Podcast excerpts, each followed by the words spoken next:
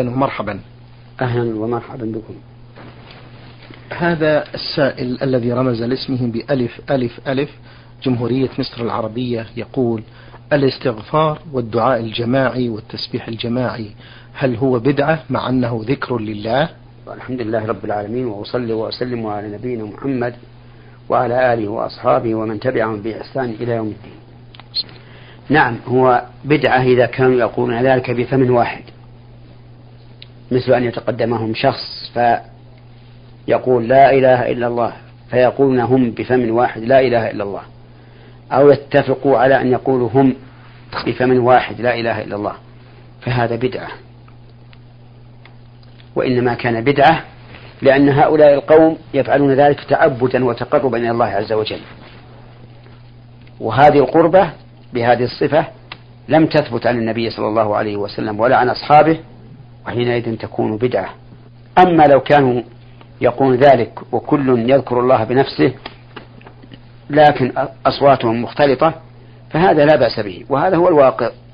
فإن الناس بعد صلاة الفريضة يذكرون الله تعالى ويسبحونه ويحمدونه ويكبرونه بأصوات مرتفعة كما هو المشروع وتختلط أصواتهم لكنهم ليسوا بصوت واحد. وبهذا علم أن اجتماع الناس على الذكر أو قراءة القرآن أو ما أشبه ذلك بصوت واحد من البدعة. هذا إذا قصدوا بهذا التعبد والتقرب إلى الله أما إذا كان للتعليم مثل أن يقوم شخص يعلم الصبيان قراءة القرآن فيقرأ أمامهم ثم يقرؤون القرآن جميعا بصوت واحد فإن هذا لا بأس به. لأنهم لا يقصدون بهذا التعبد وإنما يقصدون بذلك التعليم. والأعمال بالنيات ولكل امرئ ما نوى. في ثاني أسئلته يقول السائل البيت الذي بني في المقبرة ما حكم الصلاة في هذا البيت؟ أولا لا يجوز أن يبنى بيت في المقبرة لأن المقبرة مسبلة موقوفة لشيء لغرض معين. فلا يجوز أن يفعل فيها ما يخالف هذا الغرض. ومن المعلوم أنه إذا بني بها بيت فإنه سوف ينفرد صاحب البيت بمنفعته ولا يدفن فيه. وعلى هذا فإذا بني بيت في المقبرة وجب هدمه ولا يجوز السكن فيه. وإذا لم يجوز السكن فيه إذا لم تجوز السكن فيه لم تجوز الصلاة فيه. نعم. هذه السائلة تقول تسأل عن حكم قراءة القرآن عن ظهر غيب بالنسبة للحائض طلبا للأجر أو للرقية الشرعية. نعم. آه المرأة الحائض إذا قرأت القرآن لغرض سوى مجرد التلاوة فلا بأس. فإذا قرأت القرآن للاستشفاء به أو للأوراد التي كانت تقرأه من أجلها أو للتعليم أو للتعلم فلا بأس بذلك لأنها تقرأه لسبب. وأما إذا كانت تقرأه لمجرد التعبد فلا تقرأه. وذلك لأن كثير من العلماء قال إن قراءتها في هذه الحال محرمة أي في حال كونها حائضا. ومن العلماء من رخص في قراءة الحائض القرآن مطلقا. وقالوا إن القرآن ذكر ولم يرد عن النبي صلى الله عليه وسلم في حديث صحيح أن الحائض لا تقرأ القرآن. فإذا جاز لها الذكر بالإجماع فالقرآن من الذكر. لكن من باب الاحتياط نقول إن احتاجت لقراءة القرآن من أجل أن أنه ورد أو من أجل أن تعلم غيرها أو أن تتعلم فهذا لا بأس بقراءتها إياه وإن كان لمجرد التلاوة وحصول الأجر فلا تقرأه نعم. جزاكم الله خيرا. السائلة تقول في هذا السؤال ما حكم السفر بالطائرة بدون محرم؟ علما بأن محرمي ودعني في المطار الأول ثم استقبلني المحرم الثاني لي في المطار الثاني وذلك بأن سفري كان ضروريا. لا أرى جواز السفر أعني سفر المرأة بلا محرم لا في الطيارة ولا في السيارة. لعموم قول النبي صلى الله عليه وعلى آله وسلم لا تسافر امرأة إلا بذي إلا مع ذي محرم. فإن قال قائل إن الطائرة لم تكن معروفة في عهد النبي صلى الله عليه وعلى آله وسلم قلنا نعم هي غير معروفة لكنها معلومة عند الله عز وجل. ولو كان الحكم يختلف لبينه الرسول عليه الصلاة والسلام بيانا شافيا إما تصريحا أو إشارة. فلما لم يستثني شيئا من ذلك علمنا بأن سفر المرأة بلا محرم محرم بالطائرة وغيرها. وأما قول بعضهم إن الطائرة بمنزلة السوق بمنزلة الأسواق التي يجتمع فيها النساء والرجال بدون بدون محرم فجوابه أن يقال السوق ليس بسفر والحكم الشرعي معلق بالسفر.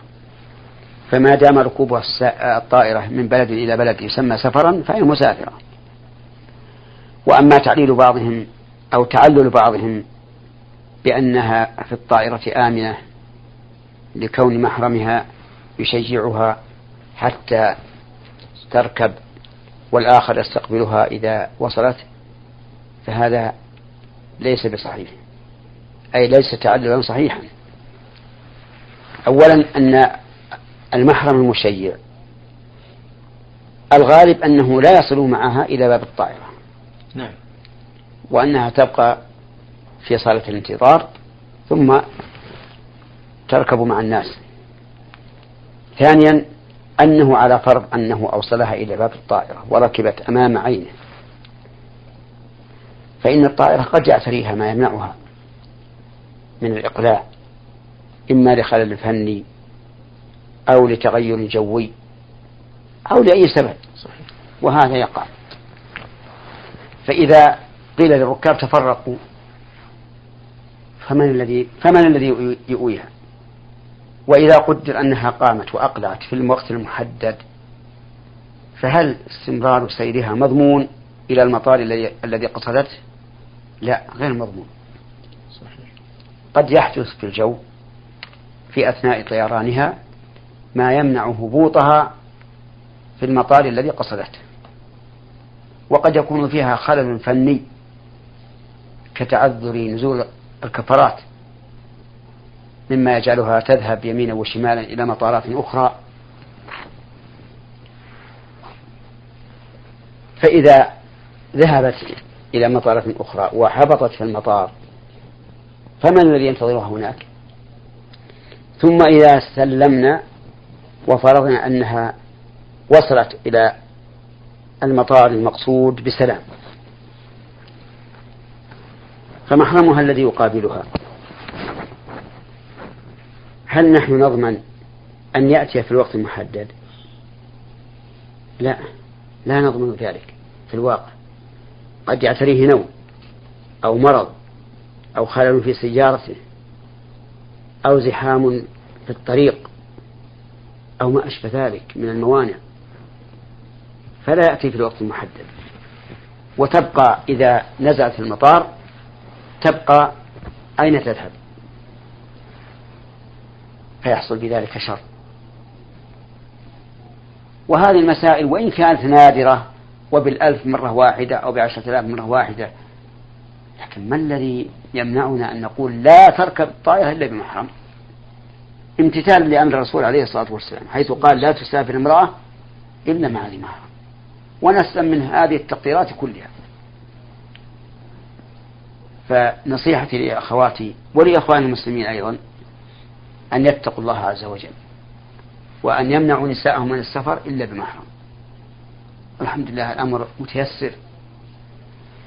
حتى لو كان لمحرمها شغل يمكنه أن يركب بهذه الطائرة ويؤديها إلى أهلها أو إلى المكان الذي تريده ثم يرجع بطائرة أخرى.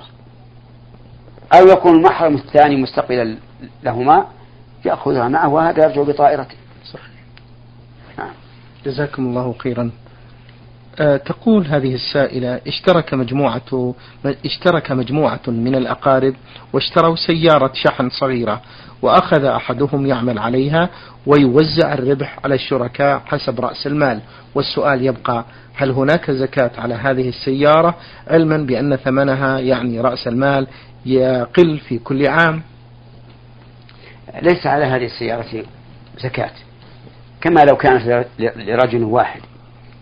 فالسيارات العاملة التي تستخدم لصالح الشخص نفسه أو تستخدم لاستغلالها في الأجرة ليس فيها زكاة. لقول النبي صلى الله عليه وسلم ليس على المسلم في عبده ولا فرسه صدقة. أي ليس عليه في ذلك زكاة. وكل شيء يستعمل لخاصة الإنسان أو للتأجير فلا زكاة فيه إلا شيئا واحدا وهو الحلي من الذهب والفضة فإن الأدلة تدل على وجوب الزكاة فيه مطلقا نعم. سألت عن هذا يا شيخ إذا نعم. بلغ النصاب نعم. نعم وهو عن زكاة الذهب الذي للزينة تقول إذا كنت لا أملك مالا لأزكي به عن هذا عن ذهب الزينة هل أبيع من هذا الذهب لأزكي عنه؟ نعم. إذا كان عند المرأة حلي فيه الزكاة ولكن ليس عندها نقود تزكي فإنها تزكي من الحلي. إما أن تخرج شيئا منه بقدر الزكاة كما لو كان عندها خواتم تبلغ النصاب وفيها خاتم بقدر زكاة هذه الخواتم فتخرجه لأهل الزكاة. وإما أن تقدر قيمة ما عندها وتخرج ذلك من من القيمة. فمثلا تقدر ما عندها من الحلي بعشرة آلاف وتخرج زكاة عشرة آلاف.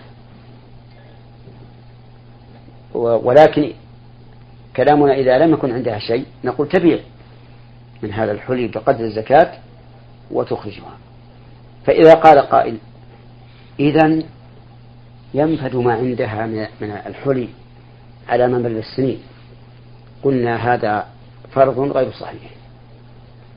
لأنه إذا بلغ إلى حد ينقص فيه عن النصاب لم يكن فيه زكاة وحينئذ لا بد أن يبقى عندها شيء دون النصاب. نعم. جزاكم الله خيرا. ما هو آخر وقت لصلاة العشاء؟ هل هو نصف الليل أم ثلث الليل؟ وإذا صلت المرأة بعد نصف الليل بقليل ساعة أو ساعتين هل عليها إثم في ذلك؟ نعم. أه، وقت صلاة العشاء إلى نصف الليل. والوقت الأفضل فيها ما بين الثلث والنصف. فيجوز تقديمها على الثلث من حين أن يغيب الشفق الأحمر ولا يجوز تأخيرها عن النصف عن النصف والأفضل ما بين الثلث والنصف لقول النبي صلى الله عليه وسلم إنه لوقتها لولا أن أشق على أمتي. فإذا كانت المرأة في البيت وتضمن لنفسها أن تبقى إلى نصف الليل فالأفضل أن تؤخر الصلاة إلى ثلث الليل. وإن كانت لا تضمن أن تبقى مستيقظة إلى نصف الليل فلتصلي في أول الوقت.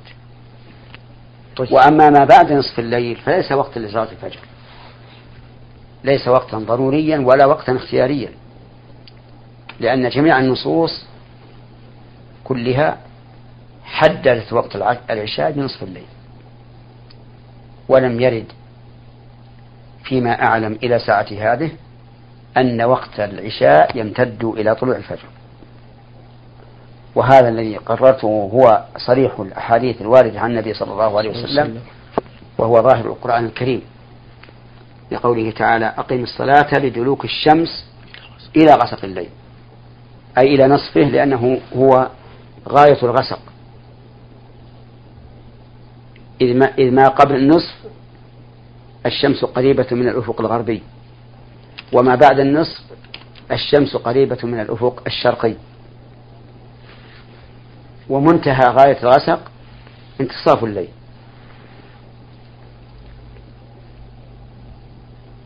فيقول الله عز وجل أقم الصلاة لدلوك الشمس إلى غسق الليل.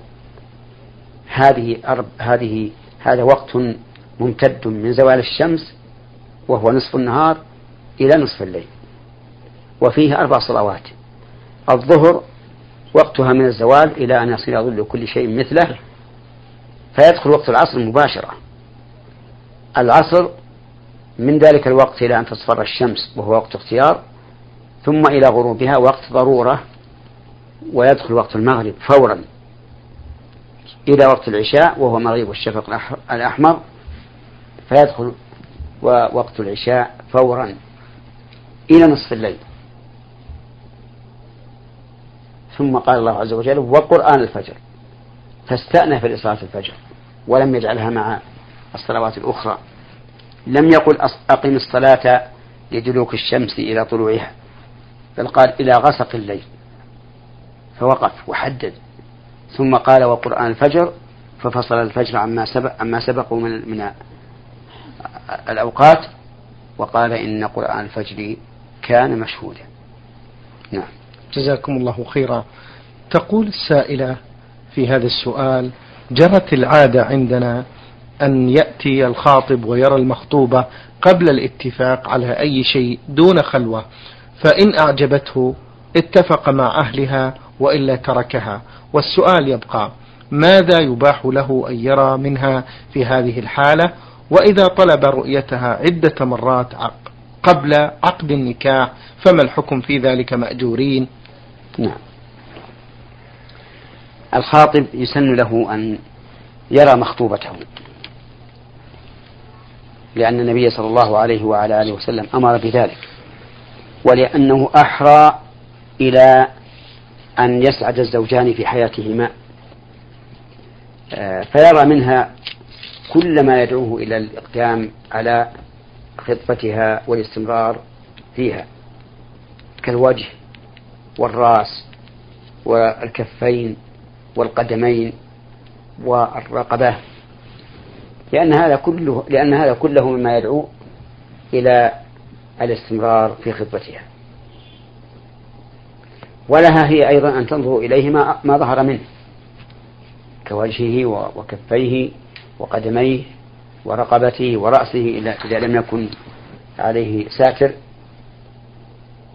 لأن كلا الطرفين يحتاج إلى نظر الآخر لكن بشرط أن لا يكون خلوة وأن لا يكون شهوة وأن ينظر إليها نظر المستامي إلى سلعته التي يسومها.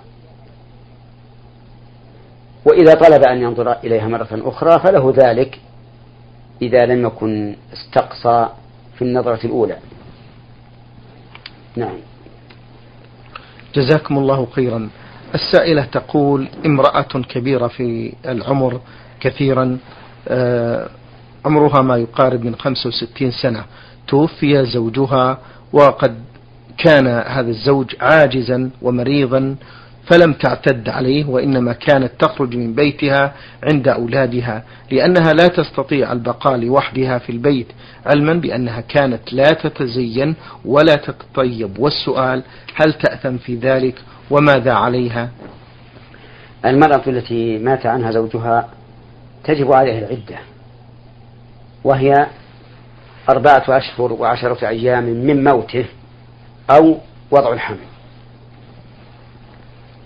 ويجب عليها في هذه في هذه العدة أن تبقى في بيتها ولا تخرج منه إلا لعذر شرعي. فمن الأعذار الشرعية أن تمرض وتحتاج إلى الخروج إلى المستشفى أو أن يحتاج إليه القاضي في حصر الوراثة مثلا أو غير ذلك من الأسباب التي يسوغ لها أن تخرج. أما بدون سبب فلا يجوز. وعلى هذا فلا يجوز أن تخرج لزيارة جيرانها أو أقاربها أو لصلاة العيد أو ما أشبه ذلك بل تبقى في بيتها. لكن لو احتاجت إلى لو اضطرت إلى الخروج بأن كانت تخشى على نفسها إذا بقيت في البيت أو جاءت أمطار غزيرة يخشى أن ينهدم عليها البيت. أو أصاب البيت حريق لا يمكنها أن تبقى معه فحينئذ تخرج ولو في الليل. وقد ذكر العلماء رحمهم الله أن لها أن تخرج لحاجتها نهارا مثل أن تخرج لشراء حاجاتها في بيتها إذا لم يكن لها أحد يشتريها. وكذلك يحرم على المرأة التي توفي عنها زوجها أن تتطيب أو أن تكتحل أو أن تتورص أو أن تتمكيج أو أن تلبس ثياب زينة أو أن تلبس حليا. كل هذا حرام عليها حتى تنجي العدة. وأما مكالمة الرجال ومخاطبتهم والرد على الهاتف والرد على قارع البيت وما أشبه ذلك فهذا حلال لا بأس به. وكذلك أيضا لا حرج عليها أن أن تغتسل كل يوم أو كل أسبوع أو كل شهر أو لا تغتسل إلا عند الحيض. فليس لها حكم يختص بها في مسألة الاغتسال. وكذلك لها أن تصلي في أول الوقت وآخره سواء صلى الناس أم لم يصلوا. نعم. جزاكم الله خيرا. أه تقول هذه السائلة إذا لم تعلم بوفاته إلا بعد فترة أكثر من ستة أشهر فمتى تعتد؟ الاعتداد يبتدئ من الوفاة لا من علمها لا من علم المرأة. فمثلا إذا قدرنا أنه توفي في أول يوم من محرم ولم تعلم إلا في أول يوم من صفر فابتداء العدة من أول يوم من محرم. وعلى هذا تعتد بثلاثة أشهر وعشرة أيام الذي هو تكميل العدة. ولو قدر أنه مات زوجها وهي حامل ولم تعلم بموته إلا بعد وضع الحمل. فقد انتهت العدة. وهذا يقع كثيرا. يكون الزوج في سفر ويموت وزوجته حامل ثم لم تعلم بموته إلا بعد أن وضعته. فحينئذ تكون عدتها قد انتهت. ولا يحتاج إلى إعادة العدة. نعم. جزاكم الله خيرا. في آخر فقرات هذه السائلة تسأل وتقول إذا غاب الزوج لعدة سنوات ولم تعلم عنه الزوجة وقد طلبت الطلاق من قاضي البلد فطلقها هل عليها عدة في ذلك الوقت؟ نعم. يجب على المرأة إذا طلقها زوجها وهو غائب عنها كثيرا أن تعتد. وكذلك لو طلقت من قبل القاضي فإن عليها أن تعتد. وعدتها ثلاثة قروء أي ثلاث حيض. فإن لم تكن تحيض لكبر سنها أو لحادث أو عاهة أو للصغر فعدتها ثلاثة أشهر. لقول الله تبارك وتعالى واللائي يئسن من المحيض إن ارتبتم واللائي يحضن من المحيض من نسائكم إن ارتبتم فعدتهن ثلاثة أشهر واللائي لم يحض. نعم. رجل يملك مبلغا من المال ولم يؤدي فريضة الحج وعنده ابن شاب ليس لديه مال ليتزوج به لأنه ما زال يدرس وقد خاف الأب على ابنه آه، الفتنة والانحراف. ما هو الأفضل للأب أن يحج بهذا المال أم يزوج هذا الابن الشاب؟ الواجب على الأب أن يحج بهذا المال. لأن الحج فريضة عليه. وحاجة الابن ليست تتعلق بذات بذات الأب. أما لو كان الأب نفسه يحتاج إلى نكاح ويخشى على نفسه لم يتزوج وليس في يده إلا هذه الدراهم فهو إما أن يحج بها وإما أن يتزوج فحين فحينئذ نقول قدم الزواج. لأن الزواج هنا يتعلق بنفس الرجل.